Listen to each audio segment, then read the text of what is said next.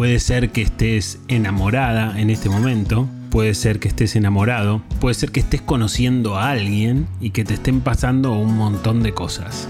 Y si del otro lado sucede algo parecido, es maravilloso.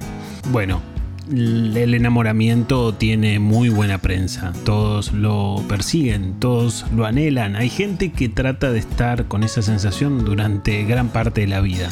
Pero ojo, que no todo es tan maravilloso. El enamoramiento, como todo en la vida, tiene un lado B y de eso vamos a hablar hoy en este capítulo.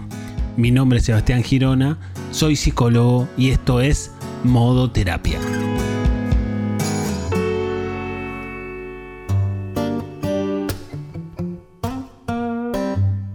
Si te enamoraste alguna vez y ojalá que te haya sucedido, sabes de lo que te estoy hablando.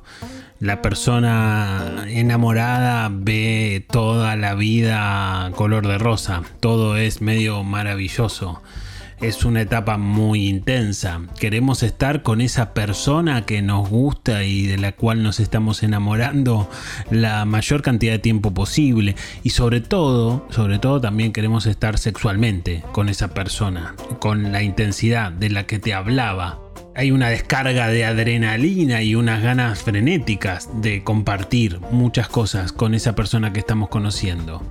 Y además, con este fenómeno tan particular del enamoramiento, se presenta algo que es un poco, bueno, eh, puede ser complejo, pero que es también maravilloso. La persona que nos gusta no suele tener defectos al principio nosotros vemos todo perfecto, no tiene ningún inconveniente. Se lo contamos a un amigo, se lo contamos a una amiga y le hablamos de todo lo bueno y lo maravilloso que es esa persona que estoy conociendo en este momento. Porque en nuestro juicio crítico está apagado. De alguna manera es como una perilla de la luz que se apaga y se enciende y durante el enamoramiento eso se apaga. Por eso nosotros terminamos viendo la persona que queremos ver y no tanto la persona real.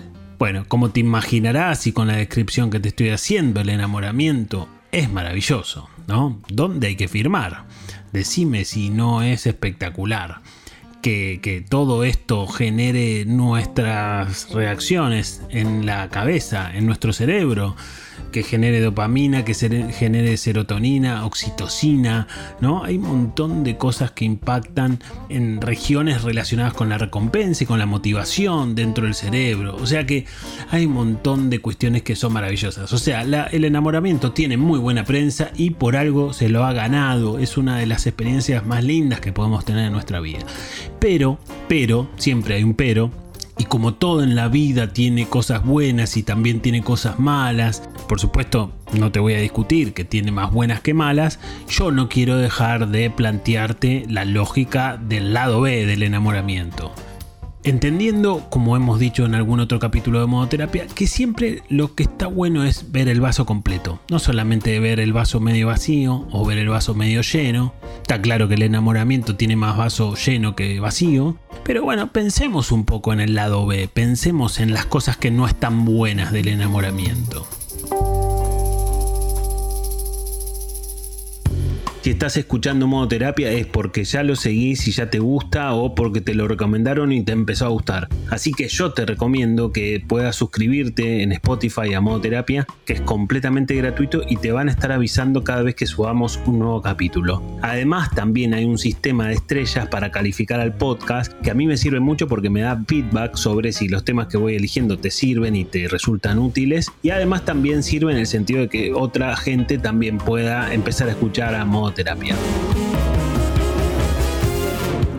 Como siempre te cuento también, yo formé un equipo de terapeutas que superviso y en el cual también hago las admisiones, así que si algún tema de los que tocamos acá en modoterapia te generan la inquietud o te generan la necesidad de empezar una terapia, podés enviar un mail a equiposebastiangirona.gmail.com y ahí te van a contar cuáles son las condiciones para empezar el proceso terapéutico con el equipo. Si estás de acuerdo, yo te voy a hacer virtualmente la entrevista de admisión y en esa admisión vamos a poder determinar cuáles son las cosas que te pasan y cuál es la escuela y la persona del equipo que mejor se pueden adaptar a las cosas que te están sucediendo. Así que no lo dudes y si estás con ganas de empezar una terapia, envía ese mail. pensemos en las cosas que no están buenas del enamoramiento. Como primera medida, lo que no está bueno es que se termine. Bueno, no sé si es que no está bueno, pero a mucha gente no le gusta que se termine el enamoramiento. Esa sensación de embriagadez, de estar borracho o borracha de amor, es muy placentera, como decíamos antes. Y entonces, desde ese punto de vista, hay un montón de gente que no quiere que se termine.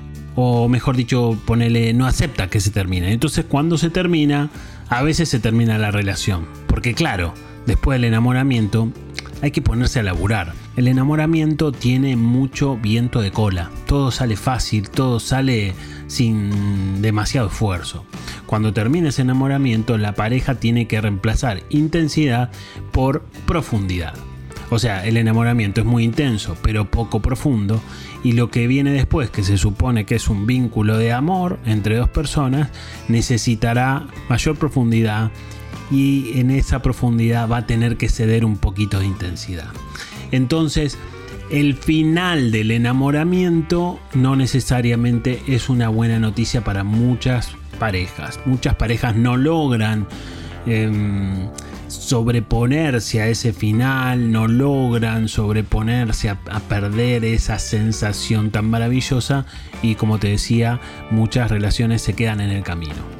Entonces ahí tenemos un primer lado B del enamoramiento intrínseco a la lógica de que empieza y termina y entonces habrá que ver cómo haces cuando termine este enamoramiento. Ese será tu desafío, sobre todo también si te ha pasado en otros momentos. Si vos sentís que después del enamoramiento te cuesta remar la pareja, y entonces ahí habrá un desafío, ¿no? Como te decía, un, algo a tratar de hacer diferente en esta relación, en esta, en esta relación que está pasando.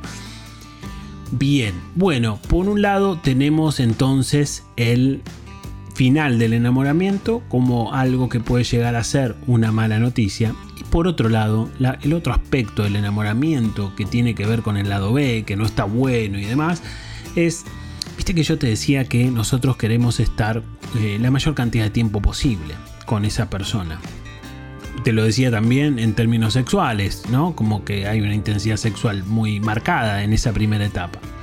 Bien, la, parte B de la que te quiero hablar ahora tiene que ver con la lógica de que como queremos estar tanto con esa persona, pero lógicamente no podemos estar 24/7 día y noche toda la semana, sino que nuestra vida continúa, tenemos que trabajar, tenemos que estudiar, tenemos que ver a nuestra familia, etcétera, etcétera, amigos y demás. Entonces, bueno, en algún momento nos separamos y es normal porque por más que estemos viviendo toda esa sensación, bueno, tenemos que continuar con nuestras responsabilidades. Entonces, como también esta flecha de Cupido eh, presenta muy altos niveles de dopamina, serotonina y oxitocina, genera, por un lado, mucho placer y por otro lado, acá viene el lado B, genera dependencia.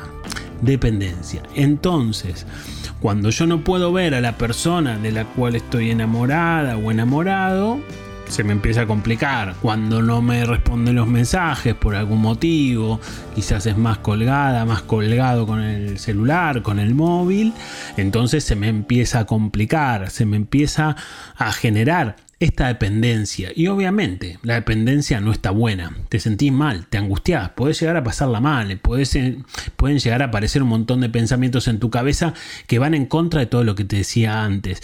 Y entonces habrá que ver un poco ahí cómo piloteamos ese momento.